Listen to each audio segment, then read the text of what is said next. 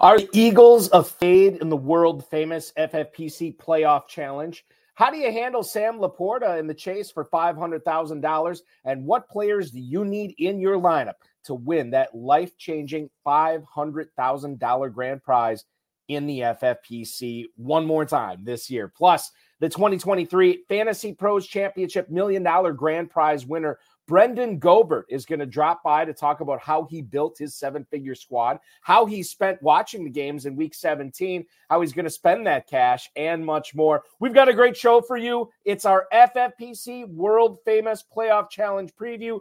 Ferrell Elliott is here. I'm Eric Balkman. Stick around. Your high stakes fantasy football hour starts now. Can't stand the pressure. I've seen greater men than need lessons. Broadcast live and heard around the world, you are now watching the most entertaining hour of radio on the planet. Welcome to the High Stakes Fantasy Football Hour presented by MyFFPC.com with your hosts Eric Balkman and Ferrell Elliott. The High Stakes Fantasy Football Hour is your home for analysis from the best players in the world. And now, because no one else was available, here are Eric Balkman and Ferrell Elliott.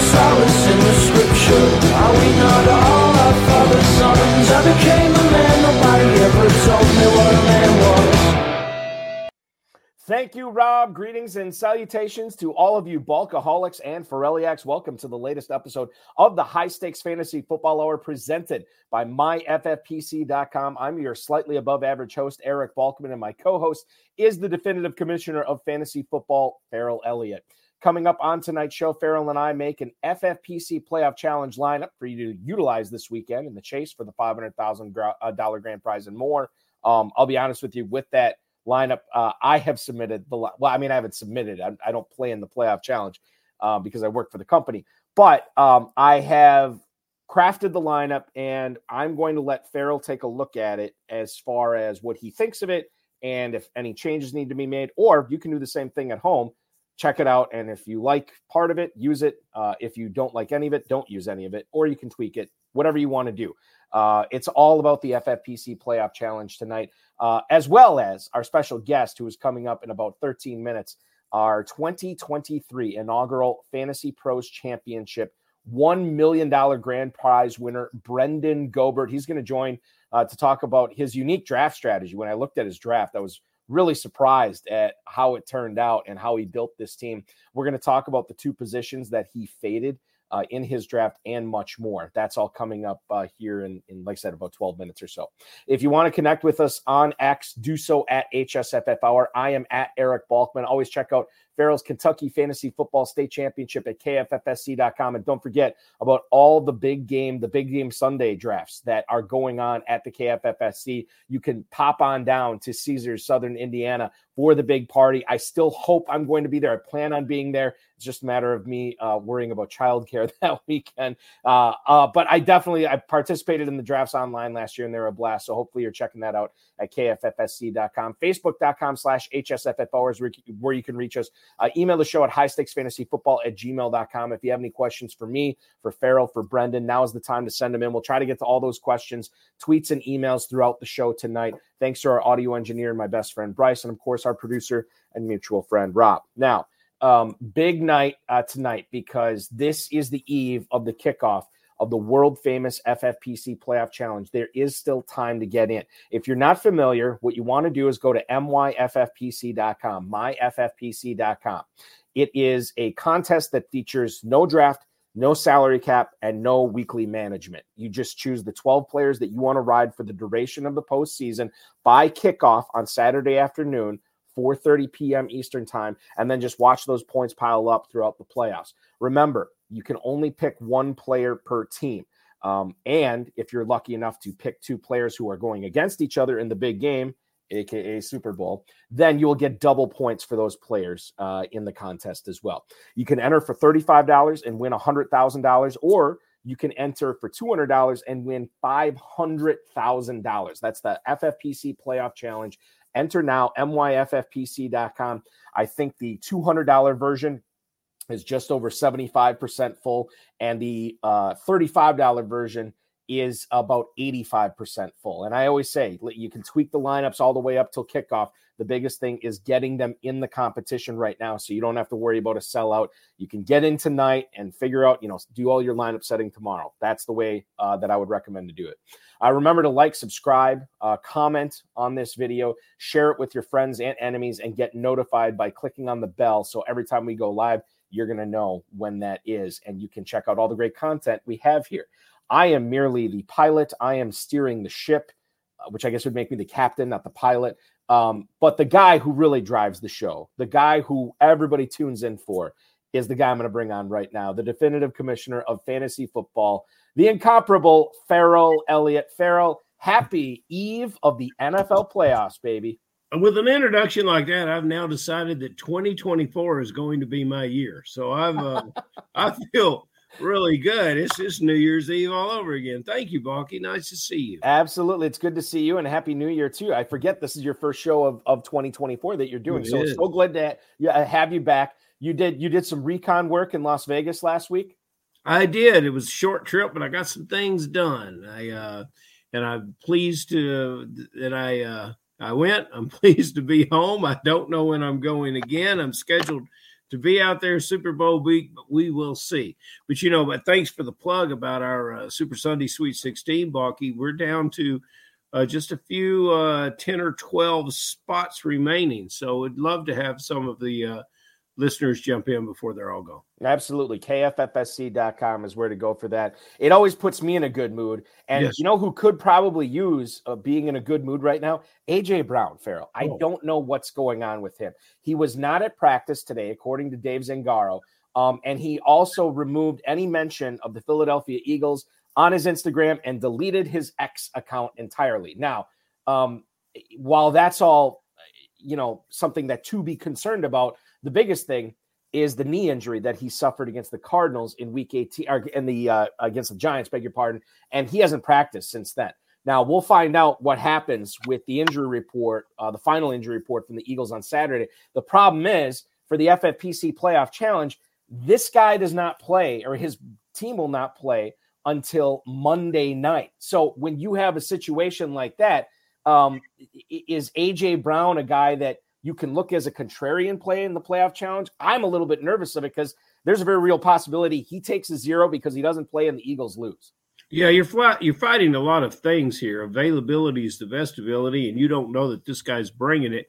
There's also some issues about the way this team is played overall, and it's, it's what started out as a glorious year and high expectations. The team seemed to go off the cliff here as soon as the month of December came along, and it's just, it's um, a, a, a real disappointment um, just to see what's happening here. So, uh, no, Brown is uh, not a play for me in this contest. Does that make? I mean, would you be more likely to to to pick a guy like DeVonta Smith or or um, Dallas Goedert at this point if AJ Brown's a full fade for you? Um, or, or or would you just say the hell with the Eagles? I don't want to pick any of them. Uh, that would be my play because I believe that they're. I believe it's problematic, and I believe they are one and done. I think that you are right. And I'm glad I'm doing this show with you and not Terp tonight because Terp will probably have a different feeling on it. Mm-hmm. Um, but we'll get to that when I build my FFPC playoff challenge at the end of the show. Um, you'll see how I handled the Eagles in that. Now, another guy that um, w- I was really surprised to see the the evolution of him since week um, 17. Sam LaPorta is questionable for the game against the Rams this weekend. Mm-hmm. Um, hyperextended knee in week 18 and everything we heard from the Lions beat writers, the, the Lions coaches this week, or at least everything I heard and read, was that it, it, it they're hopeful, but it's probably not going to happen. Well, he didn't practice Wednesday. He gets a DNP on Thursday, and then today, a full practice apparently. So LaPorta now has a real chance of of not only suiting up for the Lions against the Rams, but if the Lions beat the Rams this weekend and they move on, tight end premium format in the FFPC playoff challenge all of a sudden LaPorta has entered the, the discussion again. Or has he? Does the fact that the Lions have so many other choices, Gibbs, Montgomery, uh, St. Brown, just to name three of them, does that make it? Uh, that just, is it too risky to take LaPorta knowing that he could re injure it or he might be playing hurt? I, I, tend to lean to the other three guys before LaPorta, even with the scoring Ferrell. this is the contrarian play, and players that um, that that had LaPorta on their teams this year, they would they would hate to go very far into this contest without him, and and he is. I, am seeing some Patriot esque injury reports coming out of this Detroit team. It, it, seems like everyone has a miracle healing late in the week. So um, I'm hopeful. Uh, I love watching this player play. It, it, but you're right. There are so many opportunities of safer, healthier players. However, LaPorta could be that one difference maker. And when we get down to the Super Bowl, Balky, in this contest, is that game double points for your two remaining players? Absolutely. You know, and so having a tight end and perhaps a quarterback in that setup could be very rewarding. And and so I, I don't like Detroit's eh, of all the matchups. I, I, probably like the the matchup that Detroit has, has been foisted on them to be the, the, the, worst matchup that they possibly could have at this point. Yeah, and and I think um, the thing with with LaPorta, I'm still I'm excited to see him. I mean, as well. I mean, I have him on dynasty teams. I had him on redraft teams this year. Super fun to watch. Uh, the fact that he did all of this as a rookie was awesome. But at the same time, I also understand that um, even if he even if the Lions list him as full and he's questionable and he plays, still makes me a little bit nervous about how involved in the game plan he'll be. Hyperextended knee, that's a tough thing to like get over in, in one week. So mm-hmm. I'm a little bit nervous, but you're right. I think he could be a mega contrarian play here. A guy that we didn't think was going to be a contrarian play prior to the injury, and now all of a sudden he is, makes mm-hmm. this playoff challenge even more fun. And I'll tell you what makes it fun and maddening is the news out of Baltimore that the Ravens have opened up the 21 day practice window for Mark Andrews after that leg injury. Ian Rapoport had this uh, tweet, or as, as it is now, X out uh, today. Andrews back at practice. Um, he will not play this weekend, obviously, because none of the Ravens are playing this weekend. The Ravens um, will have the opportunity to bring him off uh, injured reserve. The initial timeline for this injury had Andrews playing again if the Ravens got deep into the playoffs. Yeah. The first week or the divisional week is not deep into the playoffs. Now, this was a fibula injury. This was an ankle injury on a hip drop tackle way back in week 11. This was a significant injury. Um, if they do get him back, it's exciting because he had 45 catches, 544 yards, and six touchdowns basically in the first half of the season, Ferrell. Mm-hmm. The problem for me is in this playoff challenge now, Isaiah Likely has looked pretty good. Yes. And and it, if Andrews comes back, it kind of muddies the waters for both players. So to me, I'm fading both these players, Andrews and Likely. If I, if I if I was in this competition and I was in for like 10 teams or something like that, then all of a sudden, okay, I, I can look at having an Andrews team or maybe a Likely team. But for me, like now the Ravens kind of come down to Lamar Jackson or Zay Flowers. I don't really have any interest in the Baltimore tight ends, especially if Andrews comes back. It's true fact, Balky. You are right on top of it, and likely, I, you know, I we begin to look towards 2024 and Planet Hollywood and and the main event, and you begin to imagine what a def, uh, what what defenders would do with an offense of Andrews and Likely. Um, that's a fascinating uh, idea, and uh, Likely has not uh, received the numbers of receptions that Andrews does in this offense. They've gone other places, but he is a game changer, playmaking tight end with a lot of good run after the ball. So when you begin to talk about contrarian play, here's a guy with five touchdowns in the latter part of the year. Mm-hmm. I think two in either the last game or the game before. Um, I don't believe Andrews is a full goal. I believe this is a veteran player, and you see a Super Bowl team, you want to open that window. Just having this player in the locker room, ready to play on the sideline. He, he's a leader of this team, and that's what they want. I think for this contest, we should look elsewhere. Yeah, and that's what I'm doing. I mean, it'd be it would be fun to have likely on this team. You look, you mentioned it, Ferrell, like what he's been able to do since Andrews went down. I mean, he's had games of four for 56, six for 70 in a touchdown, seven for 83 in a touchdown, six for 40. I mean, he's had some really, really good games. And if you want to, if you want to roll the dice here, um, I think you could throw likely. And if I was filling out one or two of these lineups in the playoff challenge, likely would not be on either. Uh, he'd be highly unlikely to be on either one of those. but, but you are expecting a Baltimore team that heads to the Super Bowl?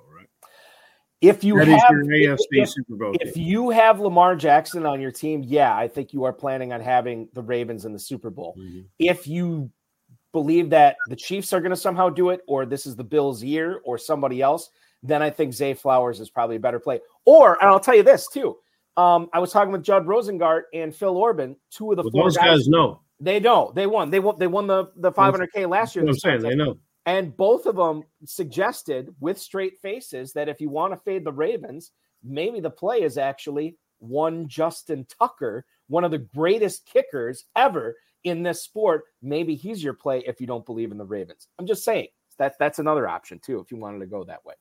Um, let's switch over to the NFC. We have uh, Brenden Goebert uh, warming up in the bullpen here. He's going to come on in just a couple of minutes. Before we get to him, I want to get to James Palmer's report today that uh, the OC for the Bucks, Dave Canales, said that the team needs to find a way to make sure that Mike Evans is getting the ball in the playoffs. Evans, for the first three months of the season, was awesome. However, Chris Godwin is now the awesome receiver in that offense since the start of December. He's got a 29% target share, does Godwin. Evans is just looking at 19%, this going back to week 12. Evans, over the last two games, six catches, 92 yards, two games combined. That's not great, Bob. Canales says that opposing defenses have really focused on getting Mike Evans out of the game. They're doubling him, sometimes triple covering him as well. Seems to be a little bit overkill. Uh, Baker Mayfield has had some injuries. You could make the case that that's probably preventing him from putting the ball in um, the you know in in a spot where Mike Evans can make a play, given the downfield threat that he is. Um, Monday night, uh, the Bucks and Eagles will have a rematch of what happened in Week Three. Evans was targeted on 44% of his routes when Tampa played the Eagles in week three. Now, we'll talk about the Buccaneers here for a second as it relates to Mike Evans. I think that he has the highest ceiling. I think if you go into this contest with no fear and you're only looking at the upside, I think Evans is the slam dunk player for Tampa. However, as Alex Korff from Draft Sharks pointed out to me Thursday night, Evans probably has the lowest floor as well. If there's one guy on this team between, and I'm narrowed it down to Evans, Godwin, and Rachaad White, there's one guy on the team that has the best chance of also getting a zero or something less than five, it's probably Evans as well. Ferrell, when you consider what the what he did against the Eagles early in the season compared to what he is doing right now with Chris Godwin scooping up all these targets, who is the Buccaneer that you like best off this team? Is it Evans? Are you switching to Godwin or is it Rachaad White? The one that's not triple covered, Rachaad. but I like the passing. Yeah, they're going to have to throw the ball to be successful in these playoffs. And it, uh, uh, we we early on in the year we we talked about this, and I'm in danger of repeating myself. But you know, we had we had Godwin as the guy that you could depend on, and Evans as the player that was. It's a new season every week based on Mayfield's ability to get him the ball. They forced the ball to him, and Evans with his physical skills and catching ability uh, outside of the catch window made the catches and has been very, very impressive. I thought Godwin first, then Evans as the year went on, and that whole thing has been flipped. Godwin has finally got uh, Godwin has finally got healthy.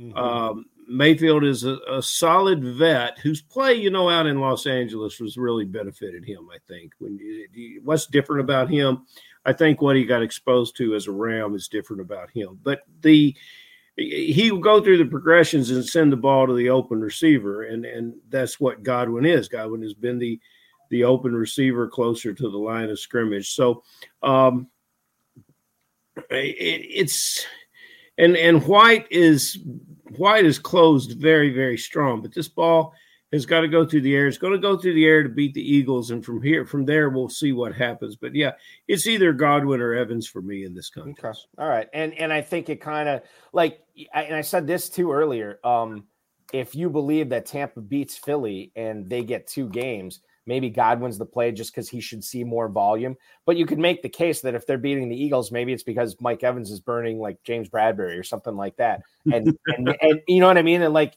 it might the thing is, in order for Godwin to blow up, he needs a lot of volume. Evans yes. doesn't need that kind no. of volume to blow one, up. One catch for 50 versus three catches for 30. You know? yeah, exactly. You got it right. Uh, let's uh, shift gears here, Ferrell, and, and bring in uh, tonight's guest.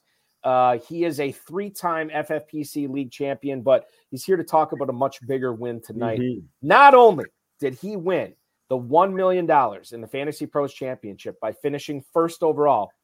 He also took seventh place overall in the same contest. Two so- uh, top seven teams. Unbelievable accomplishment. You follow him on the X, or you should follow him on the X at B Goebert. That's B underscore G O E B E R T. Please welcome onto the show the FantasyPros champion, the newest FFPC millionaire, Mr. Brenden Goebert. Brenden, congratulations and welcome onto the show.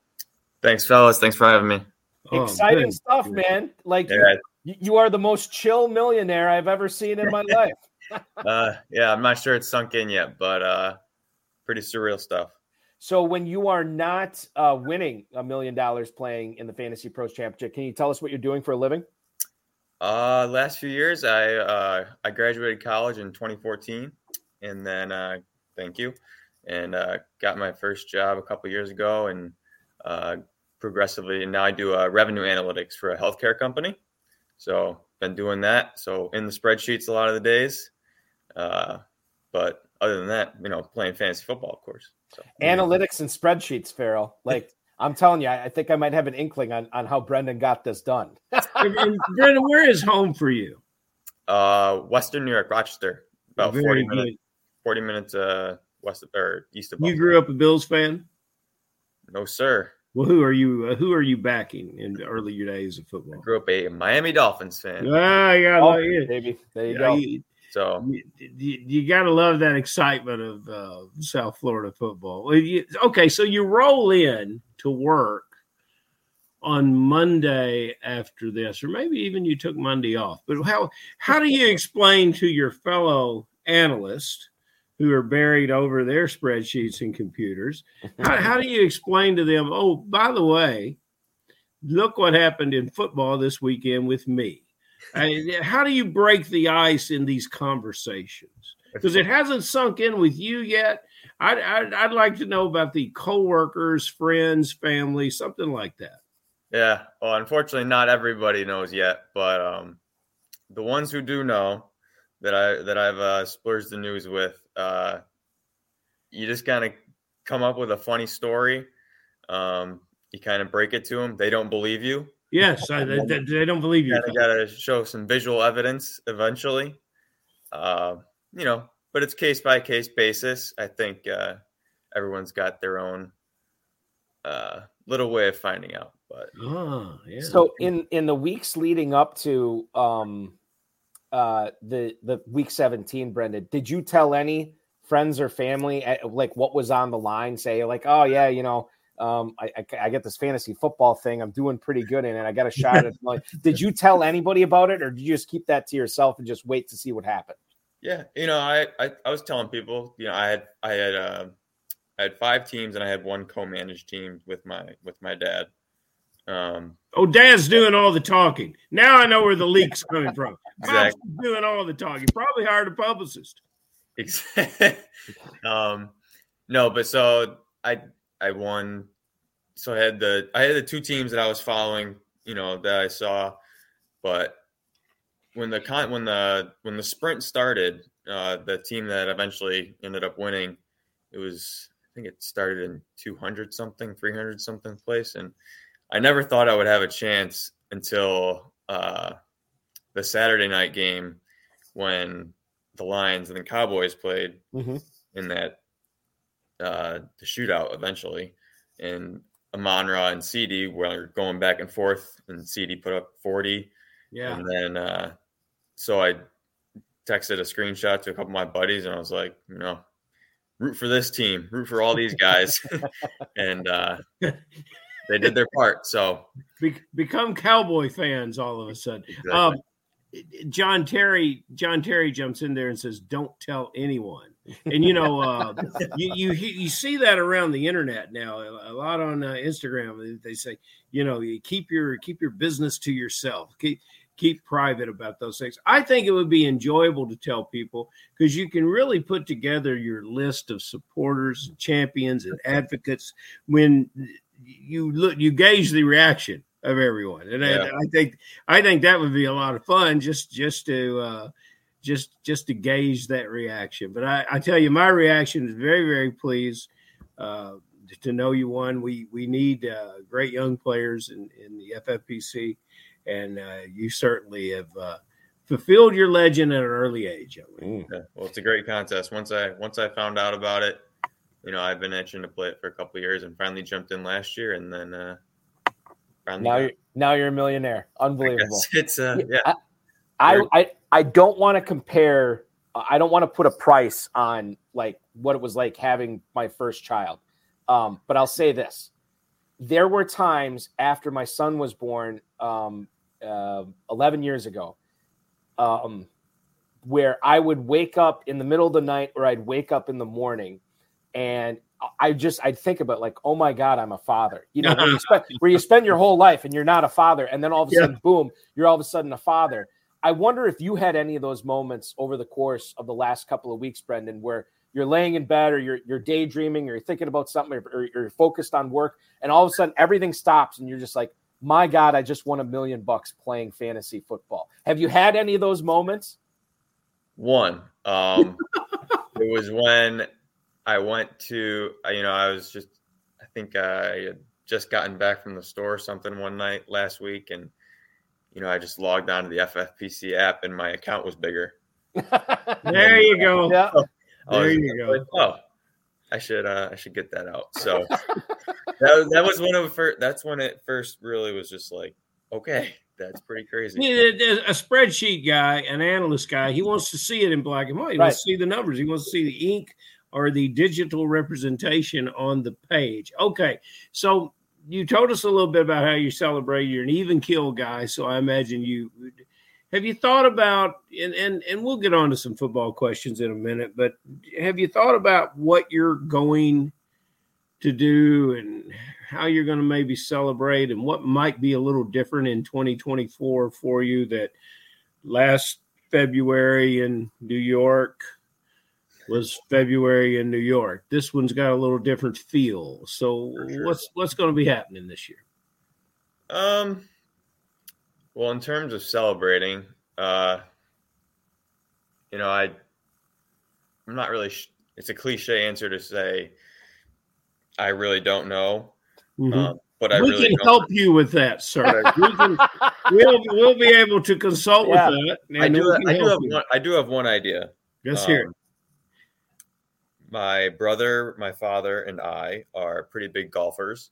Uh-huh. Um, so I was thinking, you know, maybe a golf excursion to, you know, not Augusta National or anything. Haven't checked the prices, but um, you know, one of the maybe like a Bethpage Black. I'm not sure what the Mm. public fee on that is, but if you know, take a trip down to New York City or something like How that. about to Scotland? I mean, that's the heritage of your name anyway, Or is it Go not? to the old course. You yeah, know. there you go. Yeah, that I, we play. We actually we go to the mountain area, Western New York Adirondacks, uh, Mhm. every summer, and we played a links course this summer. Let me tell you, that's a lot different than uh, your standard American course. But, Yes, sir. And you're tempted to wear knickers. You know. Now, yeah, and John, now John, that's now everybody's coming out with their golf suggestions. John Terry Mm-hmm. is saying Pebble Beach is where to go. I'll tell you this, um, and you know this being a, a Western New York guy, Brendan, but if you time it just right, you can come to Whistling Straits in southern Wisconsin. That seven days of summer that we get here in Wisconsin, if you time it just right, That's it, right. it might crack 60 degrees. And so that'd be another course you could go to as well. Um, how did you re- remind remind us because I, I forgot. Um, where were you at coming into the final week, week 17, um, with those two teams that you were paying attention to, especially the one on that really took off on Saturday night? And then how did you spend like where were you watching? Did you even watch the week 17 action? I know some people don't even want to watch it. How did you spend week 17? Yep. So I think I was in.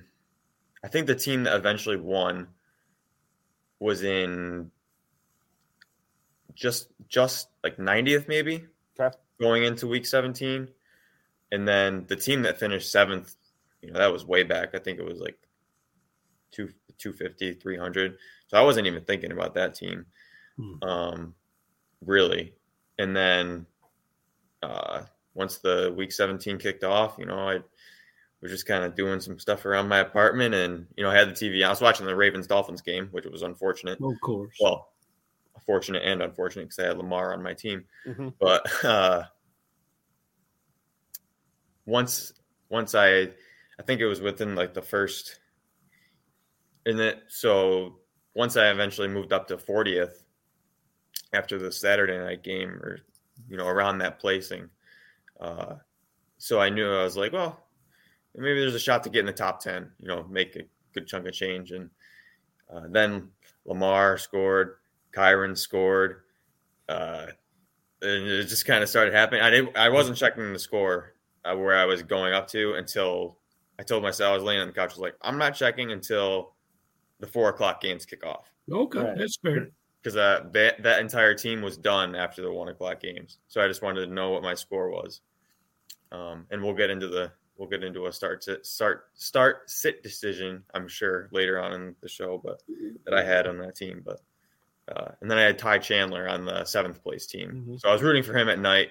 I was watching. I knew a couple guys had Reed and Jones behind me, but uh, they really needed a big game to catch. them. What was approximately the final spread of points between the championship team and the seventh place team? Do you recall? Uh, I think could probably was- look that up actually. Balky's right on top of those on top of numbers. Yeah. Between my two teams, I think it was like 40 points, maybe. yeah, well, you so, know, so just Bre- Brenden on that. So the the team that was in that eventually won it. Um, all those players were done after the one o'clock games on Sunday, correct? believe that's uh, as long as I can recall that correctly. Okay. I believe so. All right. So now, uh, if I'm also remembering correctly, that team put up a 221, something like that in It week was 17. Yeah, it was like two four, two So, thirty. so here's the thing that I don't like. What did you see first? Did you see that you were in first place, or did you see that you put up a 221 going into those four o'clock games? What number did you see first, and what was your reaction to that? The two twenty one. I checked my Yeah. team first, Okay. um, just to see the number. that I was like that. I wasn't thinking I was scoring more than I actually was. Because, like I said, I wasn't going to check the overall leaderboard Mhm. um, or my team score. But uh, yeah, I was like, well, that's a good day. Uh, hopefully, no one else is doing anything. So, yeah, well, that's right. You know, and and you know, if they were doing it, they they might have done it uh, somewhat in the way you did without tight ends. I thought your structure of your team was pretty interesting. I'd like to tell I'd like you to tell us uh, who you ended up with at tight end, but for the first eight rounds, you didn't touch that position, and that's hard not to pull that trigger on tight end in this contest. I uh, this year I picked Evan Engram, and I was rewarded for it. Uh, that Yeah. was that was the best move that I have made, and as a player, Balky will tell you that I have never been a champion for. Did you just not? Did, did you did you see drop offs and, and potential tight end play? Could you not finish out the rookies, or did you have your eye on a guy that was a real bargain as you approached double digits drafting? the guy on my team was one of the guys I was very high on coming into the year. Uh, there was two. You know, everyone says to fade rookie tight ends. Hmm. I really liked Kincaid and LaPorta uh, coming into the year. I just thought they had the playing time. Um, and And when did you draft this team? Do you recall? Would do you recall the draft day of this team? uh, September was- September 5th was it? If I yeah, it was Wow. a couple, couple days right before the season. Yeah, started. Gotcha, yeah, it was late. It was late. Um, so LaPorta was your pick in the ninth round. You got another tight end like two rounds after that. I think I should have it up, and I don't have it up, and I Uh, apologize. I think it was Juwan Johnson, maybe. Juwan Johnson. That's who it was. It was Juwan Johnson. You're right. It didn't So- work out too well, but Yeah, yeah, but I mean, like LaPorta was such a home run, it didn't have Yeah. to work out I all that well. Um, curiously, as I looked at this team earlier today, you're you're drafting from the 10 spot. Um, and in the first 12 rounds, after 12 rounds had gone by, you had one running back on your roster. Wow. You found a way to utilize 11 of your first 12 picks on positions other than running back. Now, that running back was D'Andre Swift. He had a solid season for sure. I want to know, and I know a lot of the viewers want to know, was this by design? Do you normally avoid running backs? Are you a zero RB guy, or did the board just play out this way where you just found a lot of value in receiver? I know you got Lamar Jackson, and we already talked about Sam LaPorta as well. But can you tell us a little bit as this draft was happening? Um, were you purposely avoiding running back, or were you finding some some other values at other positions? Um, I would never say I purposely avoid running back, but I do subscribe to the theory. I don't want to get kicked off the stream for the anti-zero RB uh, people out there. I know it's a very hotly debated topic and whatnot. I know that it has its enthusiasts and stuff, but uh, it's a fragile position. It's uh, when there's guys like CeeDee Lamb and Amon-Ra St. Brown available in the first round. It's just hard for me to pass up those guys. Um, I know it's a, you know, you can start up to four. You only have to start two receivers in this format, but Mhm. um, I think But you could start up to four, which you makes can start good. up to four wide receivers, which you know, uh, I had three that were really good all year, at least, and having Deebo on that team as well. Mm. Uh, but I would never say I avoid running backs. If you know, if Christian McCaffrey was available at the tenth pick, I'm taking Christian McCaffrey. Mm. But uh, you know, I was never going to force it. I never Mhm. try to force a pick. You know, just kind of let the board come to me. and there was no panic for you either, right? I mean, I know I know you took some running back. You hit on Kyren Williams late. Congratulations on that. That was massive. Um, Yeah. But you know, when you're when if I was drafting that team after like round three or four, I'd be like, okay, I gotta I gotta get some running backs here. I gotta get some running backs here. You just held the course, stayed the course, as George H. W. Bush would say, thousand points of light. You stayed the course, um, and then you got the um, that you got the the run. You you started adding some running backs in the latter portion of the draft, but they're they're clearly. I mean, were you panicked at all? Were you concerned at all that you only had one running back through twelve rounds? If I remember correctly, I think Mostert. I was going to draft Mostert, and I didn't think I didn't like Mostert coming into the year. Oh my thought- goodness! Yeah, as a Dolphins fan, even I just did not. You know, I didn't hate him, but I didn't love him either. Um, You I'm love most. pretty sure he might have been drafted right before I picked Florida.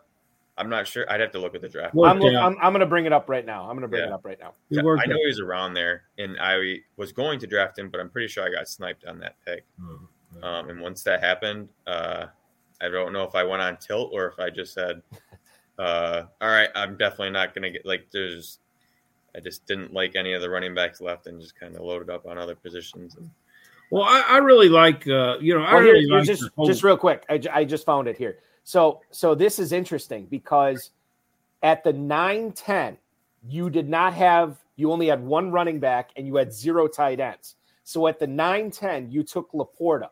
Yep. The guy in the 11 spot, and this had to kill you as as a guy who needed running backs and as a guy who loves his Dolphins. The guy in the 11 spot, right after you take LaPorta, takes Mostert. yeah, Okay. yeah. Then it comes back in the 10th round and he takes De'Von Achane as I well. remember Oh, that. that It's all damn back. guy. That's all back. I- I'm glad you beat him. I don't even know who that is, but I'm glad. I'm I'm really glad you you. Now, when you come to Kentucky and play, your team name is going to be only the shadow knows. I, I like this vibe that he's got with the shadows, and and we're going to get you some room decor. We're going to send you some some Yeah, popular decor. Yeah. You have, we're going to send you some dolphin related room material there, but you got to win and smile. And you know, in the in the old words of Dean Martin from Ocean's Eleven, you went to sleep and kept grinning. So that's that's what you did the night you won. So.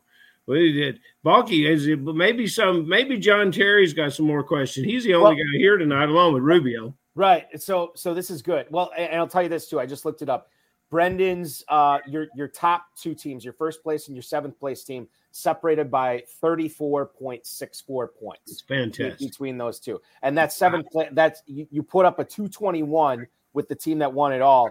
And then that uh, seventh place team put up a 211 in the final week. This How is- many teams in this contest, Balky? Uh, what did you have this year? Five? Was it? I had well, I had five on my own, and then one co-managed. oh, the co-managed one, right? But but how many teams in the overall contest? Fantasy pros. all of Fantasy Pros, Yeah. five teams, and then one co-owned team. No, sir. One more time. Yeah. How Oh, many how, I, oh, like competitive overall, I'm- teams? all right, I'm. I'm sorry. I'm totally Get, misunderstood. get out your spreadsheet. Right, I'd have to get out my spreadsheet. I don't know. I don't know the exact number. I know it did not sell out. My guess, uh, Damn near close. 13, 14,000. 13, Somewhere 14,000. We got a guy here that was one and seven. Unbelievable. One and seven. Well, they're they're pretty similar teams. They had pretty similar core core Mm. components. Well, Uh, you know you know how to draw them up, man. They both they both had both had the Amon Ra CeeDee uh, combo. What, do you remember they where you drafted from from that other from the seventh place team? What slot you were Uh, in?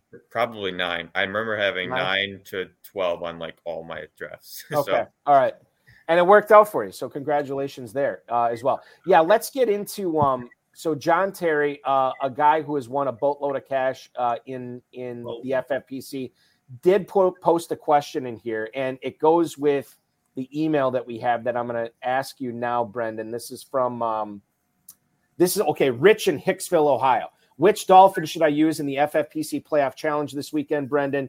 And then uh, John Terry, if I can find his, and I'll put it up on the screen if I can find it.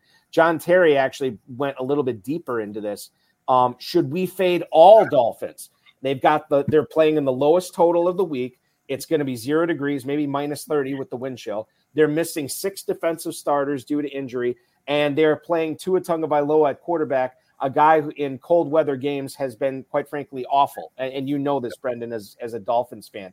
Um, should we just in the playoff challenge? Would you just get rid of all Dolphins and not play any of them?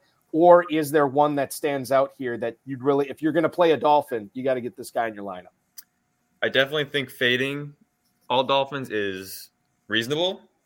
Um, I've heard it discussed by a lot of sharp people that you know that is a viable strategy for sure. I think it Mhm. is. It's you know it's always hard to fade Tyreek Hill. The guy can put up forty in negative forty degree weather.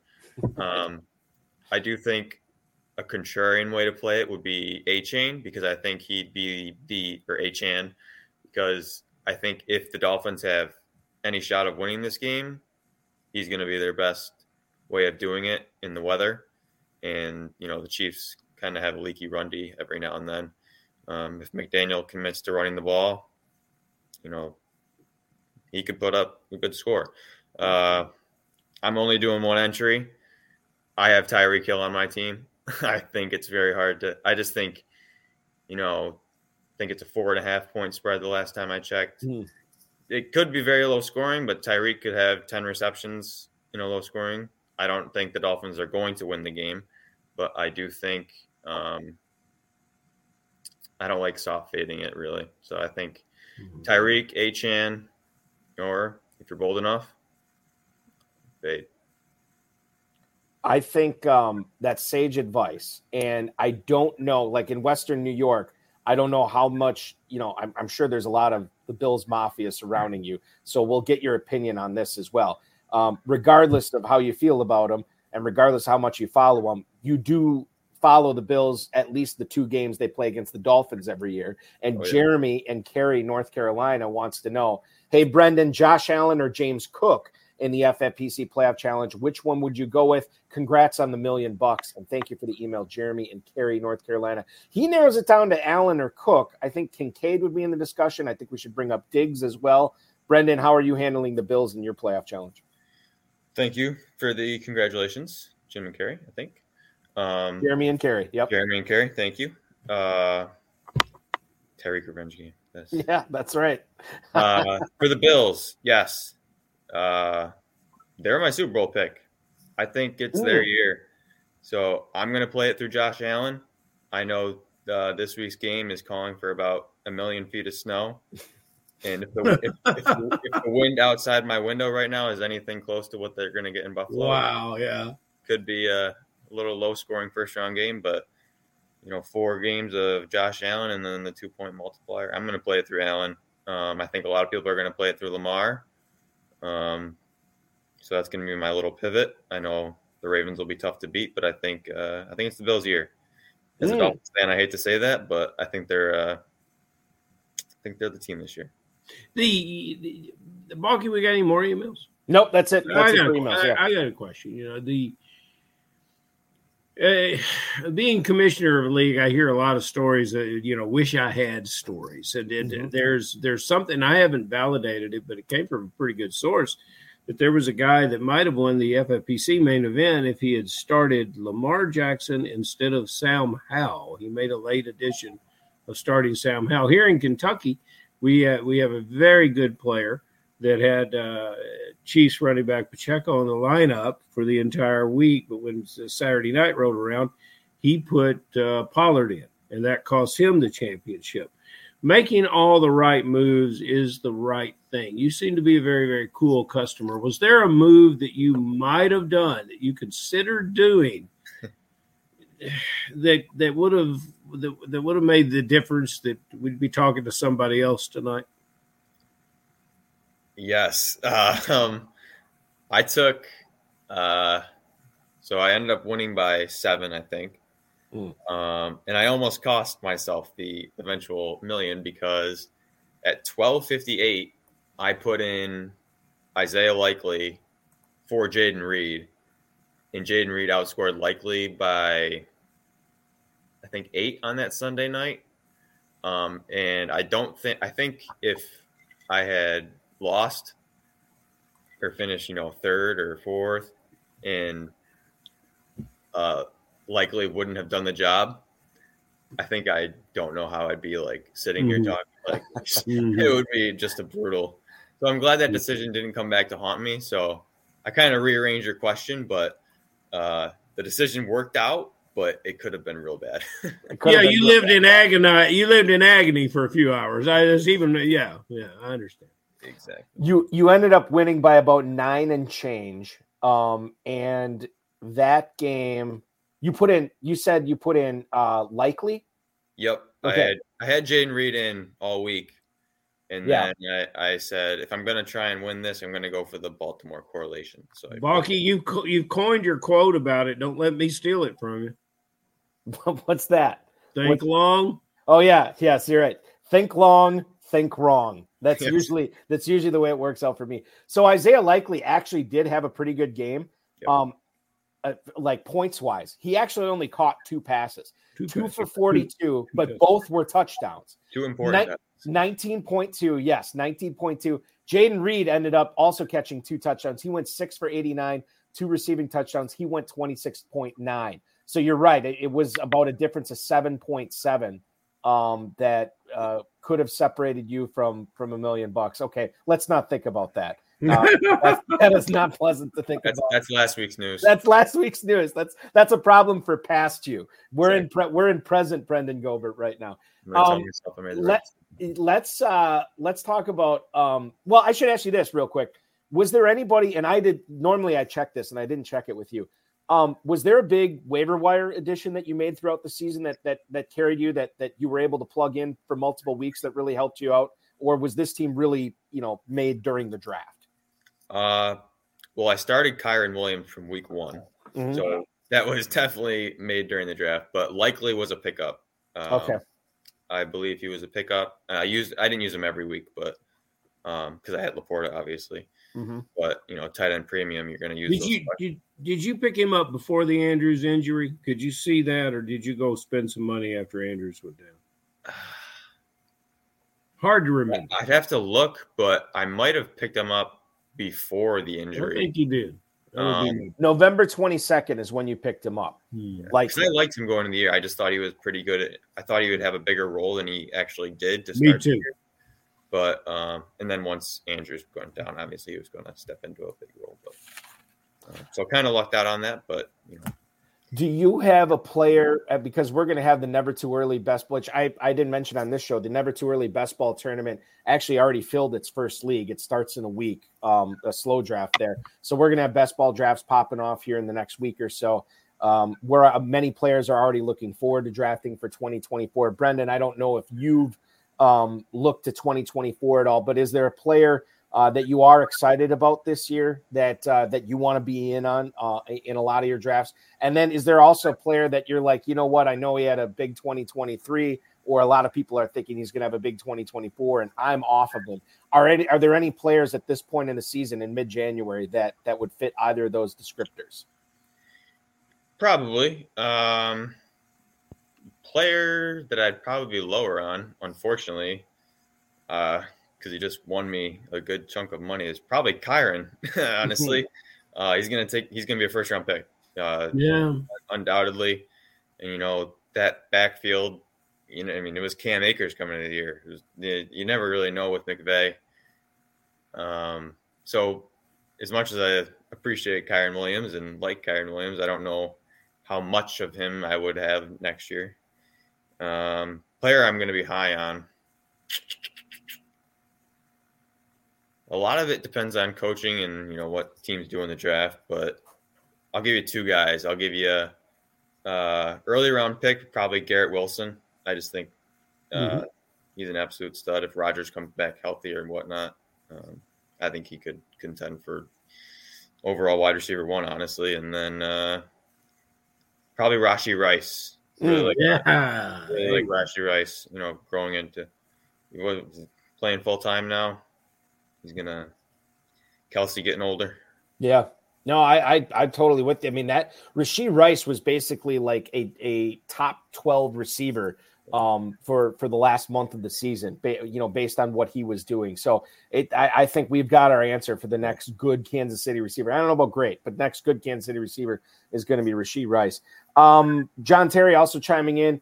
Are you going to go to Vegas, moving up to the main event in 2024? And I could tell JT that you already played in the main event this year, Brenden. It was online. Would you be thinking about maybe bringing your dad out to Las Vegas, drafting a team in the main event?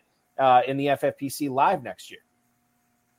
Thinking about it this year, so yeah, I played in the main event this year because I got the uh, I won the won the league last year and I used that free entry redeem thing. So won it this year and then so I'm going to play the main event next year. I redeemed my prize for the free entry.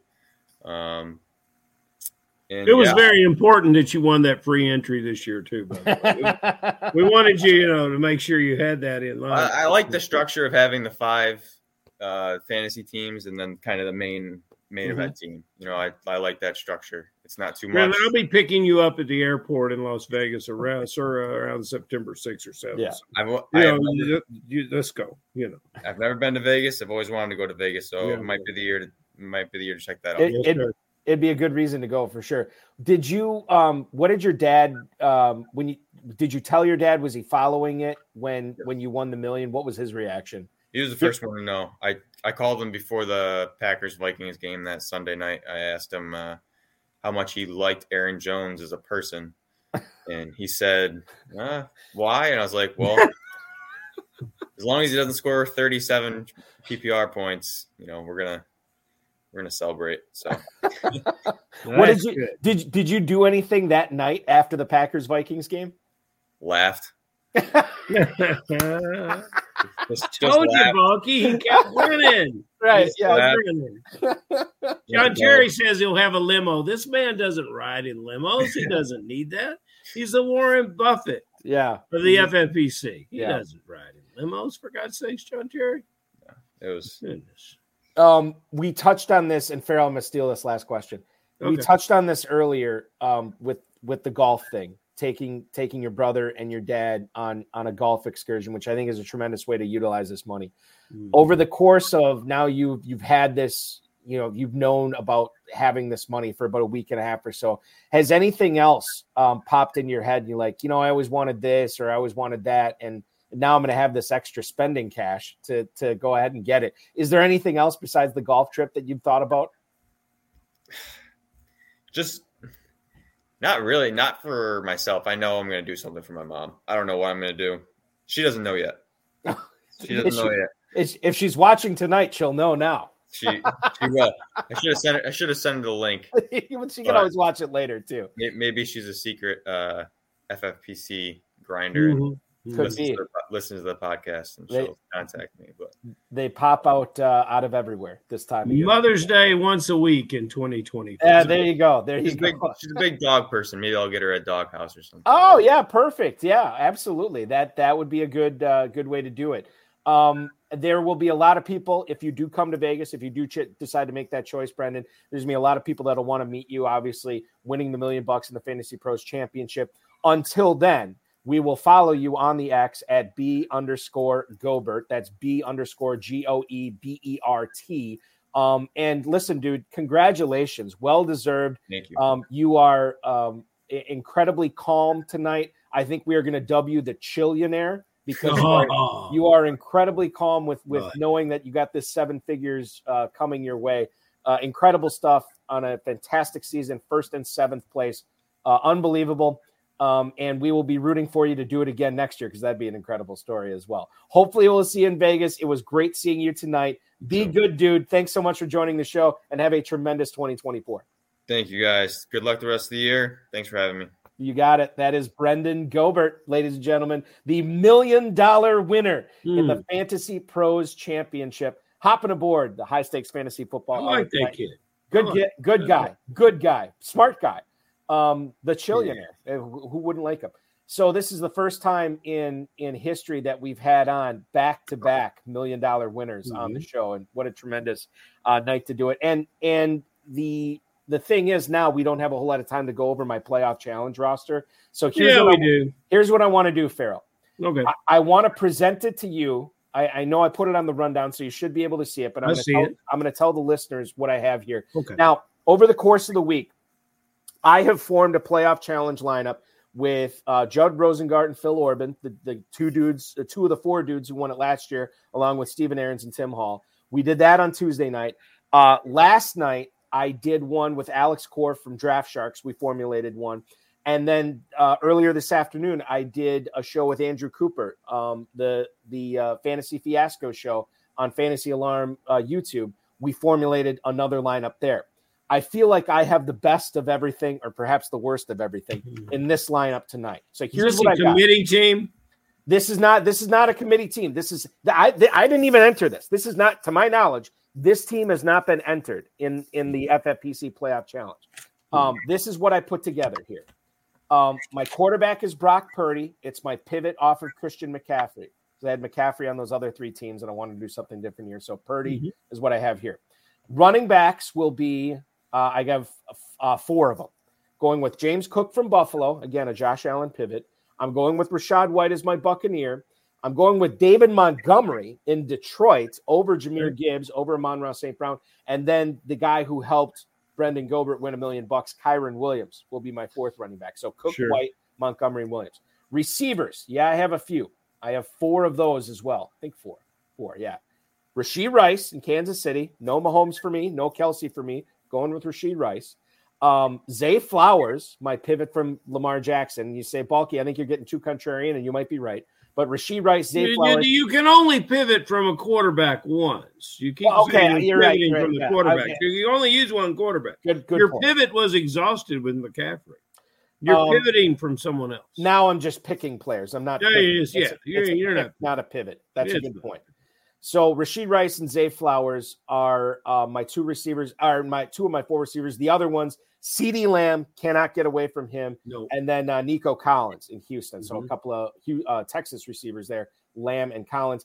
I only have one tight end, which surprised me when I put this together. I thought I'd have more than one, but David Njoku is my only tight end. I'm going with Jake Elliott from the Eagles, so a soft fade there, and then the Miami Dolphins for lack of better options. I'm betting on the weather, picking the battered Dolphins defense as my defense. So there, there you go, Ferrell. Purdy, Cook, White, Montgomery, Williams, Flowers, Rice, Lamb, Collins, and Njoku, Elliott, and the Dolphins. What do you think? You should keep the same teams in Houston and Cleveland, and you should flip. And you should get uh, Cooper in your lineup at receiver, removing Collins, and you should uh, get my beloved tight end who has had a late season renaissance, uh, Dalton Schultz, and, and put him in at the tight end. And the only reason I say that is is because both those players excelled uh, towards the end of the season when these teams. Um, uh, when these teams went head to head. And Cooper has shown the ability to put up a 40 point game. So even in a losing opportunity, he could give you two games worth of production. And uh, Collins is fantastic, but uh, uh, I, I think you should, I, I think you need a tight end that will go deeper into the contest. And I see Houston winning that game with a big, a chaser game from Cooper that's the only thing I would change in this lineup. Everything else to me makes sense. Well, I have officially changed it, and now it is the HSFF hour entry here. Oh, Purdy, Cook, White, Uh, Montgomery, Kyren Williams. Yes, sorry, uh, Barney Newkirk, who is chiming in on Facebook. Uh, uh, or no, not Barney Newkirk. It is uh, Chris Milliken on YouTube. No Puka Nacua. No, no Puka Nacua on this. Uh, receivers, Rashee Rice, Zay Flowers, Amari Cooper, CeeDee Lamb. Tight end will be Dalton Schultz. Kickers, Jake Elliott. Defense are the Miami Dolphins. And by the way, John Terry, Balky not taking a Packer? No, I'm not taking a Packer because as much as I hope the Packers win, I don't believe they will.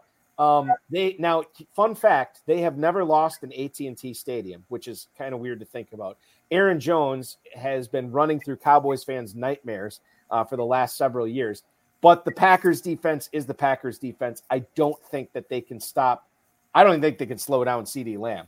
Um, much less stop them. And I think Pollard has a good day as well. I think the Cowboys win this by double digits, but it's still a tremendous season for Green Bay. I'll be pulling for them I don't see it happening, which was why I'm fading. The two teams I faded here were the Packers and the Steelers, the two sevens. In answer to John Terry, Chris Milliken, and our beloved Barney Newkirk, uh, this this is why you end up with four or five teams.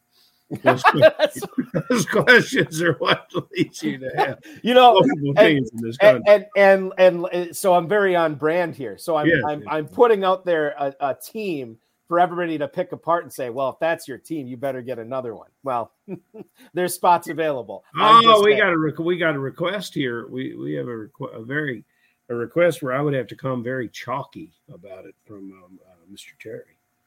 What something John Terry about, said? Something about Super Bowl weekend. Oh, oh, okay, okay. Sorry, sorry, sorry. I see it here. I missed it before. Um, Super Bowl predictions. So I um I guess the eve of the playoffs, we can pick our who we think is going to be in it. Mm-hmm. Um, I well, okay. Let's go with um, in honor of Chris Berman. I'm going to say the Bills and the Niners get there. And I'm going to say the Niners win that game 29 to 23 in the Super Bowl. I'll say wow. Niners 29, Bills 23. There you go. Uh, I'm very chalky. I have the Niners and the Ravens, and I clearly think they're the best teams. Uh, I absolutely love the quarterback at the Niners, who, who with all those tools uh, on that offense, knows how to distribute the ball, knows how to make them happy. I will trust his arm and his decision making process in the Super Bowl over Lamar's pure athleticism. But I'm calling these two these two chalky teams in the Super Bowl with an overtime game that will lead us to uh, enjoy football even more as we go mm. through 2020. Absolutely. And what better place to watch that than at Caesar Southern Indiana? You can sign up right now, kffsc.com. Get in those drafts with those spots uh, that are still available, and you can watch it, draft teams, and then watch the Super Bowl in style there. It's going to be a blast. kffsc.com.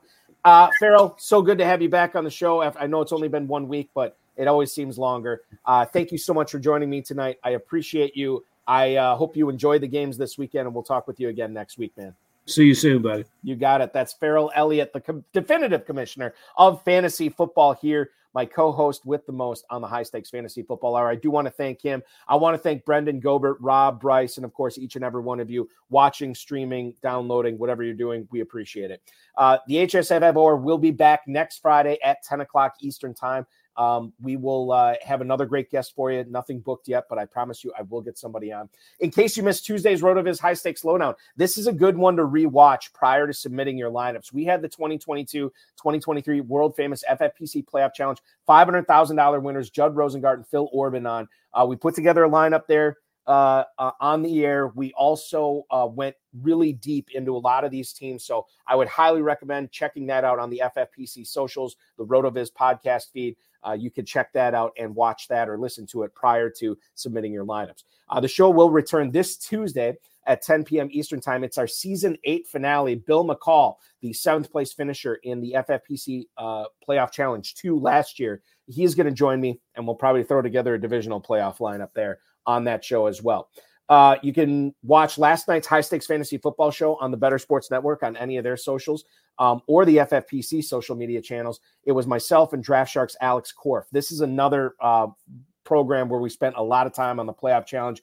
We spent a half hour on the NFC, we spent a half hour in the AFC, and we spent a half hour mulling over the best lineup to throw together. And I think we did a good job on that. So check that out and rewatch it in case you missed that. This coming Thursday at seven o'clock until nine, we'll go live again with the 33rd team's Kevin Wheeler. So Wheeler will be back on the show. It's going to be cool to have him back on as well.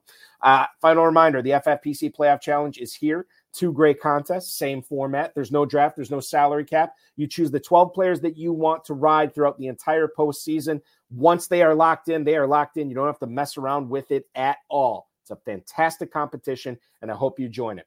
$500,000 at stake in the $200 entry, $100,000 at stake in the $35 entry. The uh, $100,000 contest is about 85% full. The uh, $500,000 contest is about 75% full. I'd have to check my numbers. I think that's pacing ahead of last year. So make sure that you are registering, getting those teams in, and submitting those lineups prior to kickoff at 4:30 tomorrow. Remember to like this video, subscribe to the channel, comment on it, and then share it with your friends and enemies. Get notified every time we go live so you will never miss any of the FFPC content when we bring on some of the FFPC's best players like Brenden Goebert and uh, hopefully help you become a better high stakes fantasy football player as well. Get those playoff challenge lineups in. Your weekend officially starts now.